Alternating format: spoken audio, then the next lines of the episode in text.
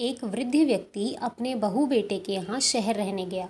उम्र के इस पड़ाव पर वो अत्यंत कमज़ोर हो चुका था। उसके हाथ कांपते थे और दिखाई भी कम देता था।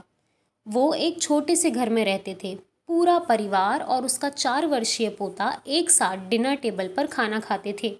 लेकिन वृद्ध होने के कारण उस व्यक्ति को खाने में बड़ी दिक्कत होती थी। कभी मटर के दाने उसकी चम्मच से निकल के फर्श पे बिखर जाते तो कभी हाथ से दूध छिलक कर मेज पोश पर गिर जाता। बहू बेटे एक दो दिन तक तो सब सहन करते रहे, पर अब उन्हें अपने पिता के इस काम से चिढ़ होने लगी। हमें इनका कुछ करना पड़ेगा, लड़के ने कहा।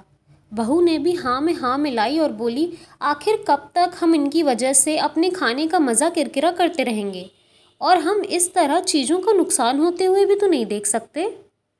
अगले दिन जब खाने का वक्त हुआ तो बेटे ने एक पुरानी मेज़ को कमरे के कोने में लगा दिया। अब बूढ़े पिता को वहाँ अकेले बैठकर अपना भोजन करना था। यहाँ तक कि उसके खाने के बर्तन की जगह एक लकड़ी का कटोरा दे दिया गया था ताकि अब और बर्तन ना टूट फूट सकें। बाकी लोग पहले की तरह ही आराम से बैठकर खाना खाते और जब कभी कभार उस बुज़ुर्ग की तरफ़ देखते तो उसकी आँखों में आँसू दिखाई देते। यह देखकर भी बहू बेटे का मन नहीं पिघलता। वो उनकी छोटी सी छोटी गलतियों पर भी ढेर सारी बातें सुना देते। वहाँ बैठा बालक भी यह सब बड़े ध्यान से देखता रहता और अपने में मस्त रहता। एक रात खाना खाने से पहले उस छोटे से बालक को उसके माता पिता ने ज़मीन पर बैठकर कुछ करते हुए देखा। तुम ये क्या बना रहे हो? उस बालक के पिता ने पूछा।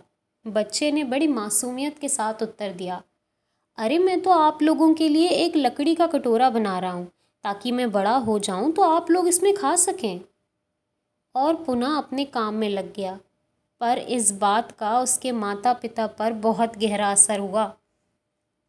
उनके मुँह से एक शब्द भी नहीं निकला और आँखों में आँसू बहने लगे। वो दोनों बिना बोले ही समझ चुके थे कि अब उन्हें क्या करना है। उस रात वो अपने बूढ़े पिता को वापस डिनर टेबल पर ले आए और फिर कभी उनके साथ अभद्र व्यवहार नहीं किया।